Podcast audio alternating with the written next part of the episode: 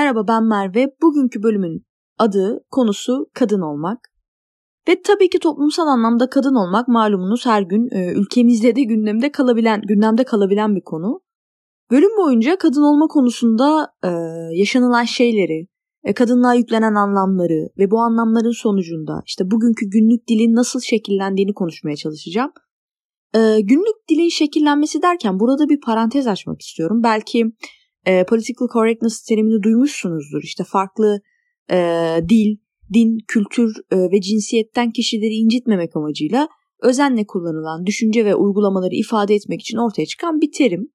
Şimdi insanlar bu konuda ikiye ayrılmış durumda. Bir grup e, dildeki bu düzeltmelerin düşünme şeklimizi de değiştireceğini ve önemli olduğunu savunurken bir başka grup e, bu işin e, gereksiz duyar kasma noktasına geldiğini ve dili değiştirmenin düşünme şeklini değiştirmek için e, bir başlangıç noktası olamayacağı düşüncesinde. Belki olaya siyah beyaz olarak bakmayanlarımız da vardır. Bu arada önümüzdeki bölümün konusunun içeriği de bu olacak. Yani e, haftaya bu konuyu detaylı konuşmaya çalışacağım. Ama bugünkü bölümde işte zaman zaman o günlük dili eleştirirken göstermeye çalıştığım şey aslında düşünme şeklimiz olacak. Yani dil denilen şey zaten bunun sadece bir sonucu ve olaya işte o kelimeyi değil de bunu kullan, o terimi değil de bunu kullan çerçevesinde bakmak ya da sadece böyle bir sınırlamada, böyle bir çerçevede kalmak e, işi biraz ya bu aralar moda bu oldu, bunu kullanalım olayına çeviriyor bazen ve yine işin düşünme boyutu kaçırılıyor. Yani kullanılan dil eleştirilirken aa bunu kullanmalıyız diye olaya bakmaksızın bugün neden bunu kullanıyoruz'a odaklanması taraftarıyım. O zaman konuya kız kadın karmaşasından girerek başlayayım. Kime kadın demeliyiz, kime kız demeliyiz noktasında aslında biyolojik olarak çok açık bir cevabı var. Ee, genç yetişkinlik dönemlerinden itibaren yani çocukluğun bitmesiyle oğlan çocuklarının erkeklik, kız çocuklarının da kadınlık dönemleri başlıyor. Ama maalesef e, bu cevapla eğitilmeyip işte kadın olmaya başka bir anlam yüklemişiz. O da cinsel deneyimi yaşayıp yaşamadığı bilgisi. Ne de olsa mühim bir bilgi bu. Peki cinsel deneyim ne zaman yaşanır? Tabii ki evlenildiği zaman yani aksi düşünülemez. E, madem aksi düşünülemez e, o zaman en iyisi biz evlenmeyenlere de kız diyelim. Çünkü şimdi kadın dersek e, evlenmeden cinsel deneyim yaşadığını ima etmiş oluruz. E bu da çok ayıp yani olmaz hani evlenmeden cinsel deneyim yaşanmaz. Mesela jinekoloğa gidersiniz ve jinekolog sorar. Evli misiniz? Şimdi biyolojik çerçeveden baktığımızda jinekoloğa şöyle dememiz gerekiyor aslında. Aşk ve aile hayatım sizi ne ilgilendirir? Veya daha farklı bir açıdan bakacak olursak şeyi düşünebiliriz. Ya acaba evlenme teklifi falan mı edecek? Diye de düşünülebilir. Yani tüm bu düşüncelerin açıkçası işin gerçeğinden çok daha mantıklı bana göre. Ama jinekoloğun öğrenmeye çalıştığı şey cinsel hayatınız. Aslında sorması gereken şey belki de e, daha önce bir cinsel deneyiminiz oldu mu? E, aktif bir cinsel hayatınız var mı? Veya işte muayene için detay lazımsa belki e, bunun periyodu falan sorulabilir. Artık onu da jinekologlar düşünsün diyeceğim de belli ki bazı jinekologlar ve meslekle de sınırlı tutmaya gerek yok aslında. Bazı insanlar başka şeyleri düşünmekle meşgul. Özetle bu kadınlık kızlık mevzularının özü basit ve bir gün anlamlar yüklemeyi bırakırsak hep beraber rahatlayacağız gibi duruyor. Kadınlıkla ilgili kafaların karıştığı bir diğer mevzu bayan ve kadın mevzusu. Önce tabii olay kadın denilmesi gereken yerlerde bayan denilmesinin garipliğiyle başladı. Ama tavırlarımızı da bu ara işte dediğim gibi ya bu aralar moda bu tadında değiştirmeye çalışıp önünü arkasını düşünmeyince bu sefer de her yere kadını yapıştıranlar türedi maalesef. İşte o bölümün girişinde de o political correctness olayıyla birlikte anlatmaya çalıştığım şey. Yani işi modasından kurtarıp gerçekten konuşmak ve düşünmek istediğimizde olayın detayı şu aslında. Neden kadın denilmesi gereken yerlerde bayan diyoruz ve gerçekten bayan denilmesi gereken yerler var mı? Zaten biraz bile üzerine düşünülse aslında e, basit bir mantığı var. Şimdi hitap edilirken cinsiyet kullanmıyoruz dil, dilimizde. Yani yoldaki bir erkeğe erkek bakar mısın diye hitap etmiyoruz. Beyefendi ya da bayım bakar mısınız diyebiliriz. E, aynı aynı durum kadın için de geçerli. Yoldaki birine kadın bakar mısınız denilmesi kulağa biraz garip geliyor elbette. E, yine aynı şekilde bayan veya hanımefendi bakar mısınız denilebilir.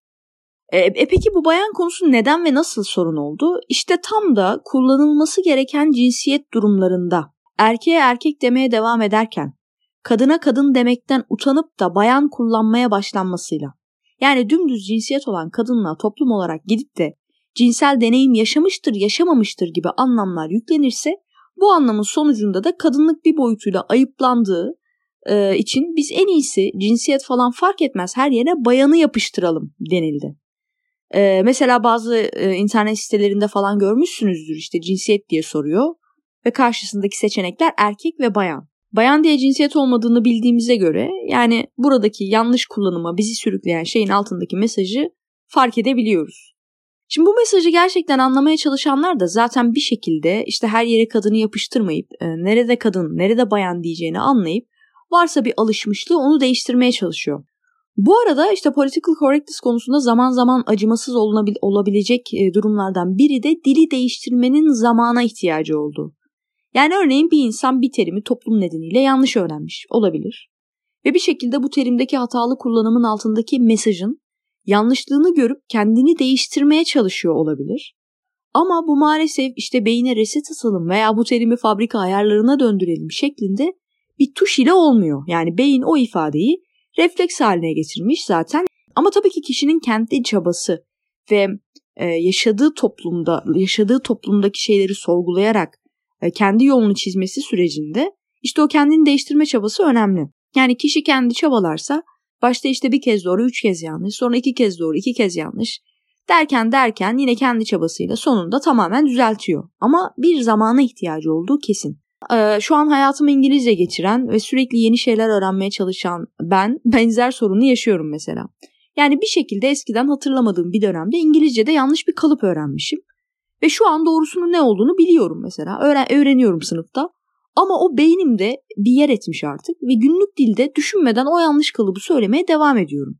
O yüzden de yani doğrusunu bilsem de konuşma esnasında defalarca aynı hatayı yapabiliyorum. Tabii her söylediğimde söyledikten sonra yine yine hata yaptım diyorum. Yani fark ediyorum artık doğrusunu bildiğim için. Zaman sonra da tabii ki bir noktada artık o hatayı e, hiç yapmayacağım. Yani işi düşüncenin ne olduğu boyutundan sıyırıp işte sadece dili yargılamak da ne kadar doğru noktasında belki olaya e, buradan da bakılabilir. Bu arada bunlar yine işte bir sonraki bölümde konuşacağım şeyler. Bölümden içerik çalıyorum gibi oldu ama yine bu bölümde de böyle ilişkili olan yerleri geldikçe söylemeden geçemedim. Ama bu political correctness konusunu bir daha dönmemek üzere kapatıyorum artık. Kadın olmak konusuna dönersem bir de işte her yıl kutlanan Kadınlar Günü mesajlarımız. Günün adı Kadınlar Günü yani anneler günü değil, kız çocukları günü değil veya kız kardeşleri günü değil ki bunların bunlar için ayrı günler var. O yüzden bir kadının Kadınlar Günü kutlanırken işte analarımız, bacılarımız gibi şeylerle ilişkilendirilmesi bugün eleştirilen şeylerden bir diğeri. Yine sadece dili eleştirip işi moda haline getirmeksizin bugün Kadınlar Günü neden böyle kutlanıyor sorusunu belki sormak gerekiyor. Şimdi öncelikle cinsiyeti kadın olan biri anne olmak zorunda değil yani ikisi normalde çok ayrı şeyler. Peki toplum ne yapmış? Annelik ve kadınlığı ilişkilendirmiş. Ve ilişkilendirilmekle de kalmayıp anne olmayan kadının eksik ve yarım olduğunu ima etmiş. Yani bir cinsiyetle dünyaya geliyorsunuz ve bedeniniz hakkında toplumun bir söz hakkı sonucunda birden cinsiyetiniz 1 bölü 2 oluyor. Yarım kadınlık. İşte annelik gibi şeylerle ilişkilendirmeden kutlanmayan bir kadınlar günü de bu düşünme sürecinin bir sonucu olarak ortaya çıkıyor. Dolaylı yoldan yani anne değilsen yarım kadın demenin kutlama dili diyebiliriz. Bu arada bazen ortamlarda işte bu şekilde e, söylediğim durumlarda e, karşımdaki insanlar yani ne alakası var işte anneliğini de kutluyorum, kadınlar gününü de kutluyorum, e, kötü bir şey mi annelikle ilişkilendirilmek, annelik kötü mü falan filan gibi bazı tepkiler, bazı cevaplar, bazı savunmalar duyabiliyorum. Her zaman kaçırılan şey şu. Gerçekten ne düşünüyoruz? Kullandığımız dilin altında hep bir bir süreç var. Yani dil öyle kendi kendine gökten inmedi. O yüzden de e, oradaki düşünme şeklimize ait bazı mesajlar veriyor. Çünkü bazen günlük hayatta şeyi fark edemiyoruz. E, beynimizin düşünme şeklini, e, hayatı algılayışımızı ve bir şeyleri değiştirebileceğimiz noktada buradan düşünme şeklimizden başlıyor olabilir. Şimdi kadınlık deyince akla gelen bir diğer şey regli.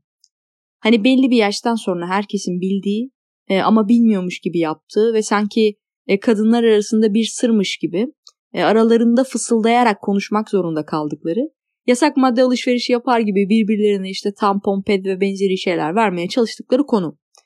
Peki neden böyle? Biraz da bunun altını kurcalayacağım.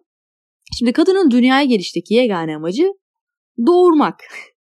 Regli ise bu amacı yerine getiremediğini gösteren bir dönem. Şimdi aranızda hiç bu dönem için kirli ifadesinin kullanıldığını duyan var mı? Yani umarım yoktur ama mesela bu dönem için kirliyim ifadesi kullanılır e, bazen.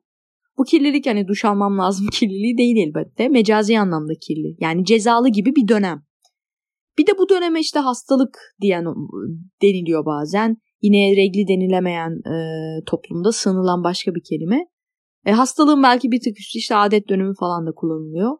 Yani artık başlarım kirlisinden hastasından deyip regliyim diyenlerimiz de var, var artık tabii. Ama yine özetle bunun altında yatan neden kadınlığa ait olan regliye yüklenen anlamlar. Bu anlamda şu şimdi kadının dünya geliş amacı doğurmak. Malum biliyorsunuz anne olamayınca işte o yüzden 1 bölü 2 oluyoruz. İşte o dünyaya geliş amacını yerine getiremeyen kadına karşı yapılan bir suçlama. Yani tabii hani e, bir karşıt argüman olarak, savunma olarak e, biri çıkıp şey diyebilir yani tabii ki kadının dünyaya geliş amacı doğurmak öyle olmasaydı her ay böyle bir dönem yaşanmazdı deyip e, işi doğa boyutunda ele alarak burada yüklenen anlamların haklılığını savunan bir birilerini görürseniz de mağarasının anahtarını seve seve ulaştıracağınızı söyleyebilirsiniz. Yani evrimsel sürecinden, e, evrimsel süreçte doğasından böylesine kopmuş bir canlının e, halen daha doğa argümanıyla hayatını yaşaması diyerek üç noktada bırakıyorum. Yine kadınlıkla ilgili duyduğum şeylerden biri kadınların yeterince zeki olmadığı gibi mesajları vermek için söylenenler işte söylenen iyi yazarlar, iyi bilim insanlarının genelde erkek olması üzerinden bir argüman sunulması. Tabi aynı kişiler kadınların okula gidemediği bir dünya gerçeğinin varlığından habersizler mi yoksa işlerine öylesi mi gelmiş sormak gerek. Yıl 2022 ve biz halen daha kadınlığa dair birçok saçma şeyi konuşabiliyoruz ki bir de bunun geçmişini hayal etmek çok zor olmasa gerek. Yani aslında bu kadınlık konusu daha çok konuşulacak gibi ee, hem toplumumuzda sadece toplumumuzda da değil hem de dünyada da e, aynı şekilde. Ama ben geldiğimiz bugünden konuyu kendimce konuşmaya çalıştım. Şimdi tabii kadınlığa yüklenen anlamları konuştum ama erkekliğe de anlamlar yüklenmiyor mu sorusunun cevabı elbette yükleniyor. Ve bunlar da erkek olmak gibi bir başlıkla konuşulabilir. Yani sanki hani erkeklikse her şey olması gerektiği gibi de sadece kadınlığın e, kadınlık meselesi yanlış anlaşılmış veya bu cinsiyetlere anlam yükleme konusunda tek mağdur kadınmış gibi bir durum yok. Sadece bir kadın olarak ben kadın olmayı konuşmayı daha doğru buldum. Aynı şekilde işte erkek olmakla ilgili erkekliğe yüklenmiş anlamlardan rahatsız olan bir erkek de kendi cinsiyetinin gerçeklerini konuşabilir. Ama işte şu an erkeklerdeki belli bir ama şu an erkeklerdeki belli bir kesimde daha çok kadınlıkla ilgileniyor gibi. Ama dediğim gibi yani erkekliğinde toplum tarafından mağduriyet yaşadığı durumlar var. Ama toplum o kadar ataerkinin izleriyle erk taraftan düşünüyor ki kendi bacağına sıktığının farkına bile varamıyor. Tabi buradaki mağduriyet erkekler de şiddet şiddete uğruyor şeklinde kadının karşısında konumlanmaya çalışan erkekliğin mağduriyeti değil. Bölümün sonlarına yaklaşırken e, kadınlıkla ilgili konuşmak istediğim son bir şey daha var. E, mağdurun suçlanması. Bir kadının yaşadığı mağduriyet konusunda sınava tabi tutulması. Örneğin tacize uğrayan kadın şu sorulara cevap vermeli. Ne giymiş, alkollü müymüş, saat kaçmış, eğer bu sorulardan geçerseniz mağduriyetiniz ispatlanıyor. İspatlanıyor dedim ama yine de öyle kolay değil. Kadının gördüğü şiddet için hiçbir geçerli sebep bulunamazsa en son şeyle suçlanıyor. Bu adamın cani olduğu suratından belli hiç mi anlamadın? Aptal mısın kızım sen? Veya daha önce seni dövmüş zaten tekrar döveceği belli gibi gibi. Yani dayağı birden fazla yemesinin suçlusu yine kadın. Bir şey yargılarken kaçırdığımız en önemli şey yargıladığımız kişinin hayatını yaşamamış oluşumuz. Bir dakikasını bile yaşamadığımız bir hayat hakkında söz sahibi olabileceğimiz inancı. Türkiye Psikiyatri Derneği Kadın Ruh Sağlığı Çalışma Biriminin Mağdur Suçlayıcılık Nedir başlığıyla oluşturduğu içeriği size okumak istiyorum. Mağdur suçlayıcılık, şiddet uygulayan kişiyi değil, şiddete maruz bırakılan kişiyi suçlamaktır. Örneğin, neden öyle giyindin? Niye oraya gittin? Neden sustun? Neden bağırmadın? Mağdur suçlayıcılık şiddet uygulayarak suç işleyen kişinin aklanmasına yarar ve psikolojik bir şiddet biçimidir. Hali hazırda şiddete maruz bırakılmış kişileri yeniden travmatize eden bir durumdur. Medyada kişilerin özel yaşamının ihlal edilmesi ve mağdur suçlayıcılık yapılması şiddeti yeniden üretmektir, kabul edilemez. Medya yoluyla şiddetin yayılması faili aklamaya hizmet eder. Sadece mağdurun değil, ulaştığı tüm kitlelerin ruh sağlığını tehdit eder. Ayrıca izleyiciler arasında şiddetin uygulanmasını onaylar, destekler ve artmasına neden olur. Failin değil, mağdurun yanındayız. Sözleriyle de Türkiye Psikiyatri Derneği ekranlar önünde bir sunucunun saçmalamasıyla da birlikte yeniden gündem olan mağdur suçlayıcılık konusunda gerekli mesajı vermiş. Maalesef bu mağdur suçlayıcılık her durumda suçlanacağını düşünen e, ve şiddete, tacize maruz kalanların susmasına sebep oluyor. Ama aynı toplumda şiddetin hiçbir şekilde kabul edilemez olduğunu düşünen insanların da varlığını hatırlatan bu tarz açıklamalar mağdurların kendini suçlu ve yalnız hissetmemesi için önemli. Asla yalnız yürümeyeceksin şarkısının da dediği gibi. Bir fırtınanın sonunda altın bir gökyüzü var ve bir tarla kuşunun tatlı gümüş şarkısı. Rüzgarın içinden yürümek, yağmurda yürü. Hayallerin savrulsa da yürü. Yüreğindeki umutla ve asla yalnız yürümeyeceksin.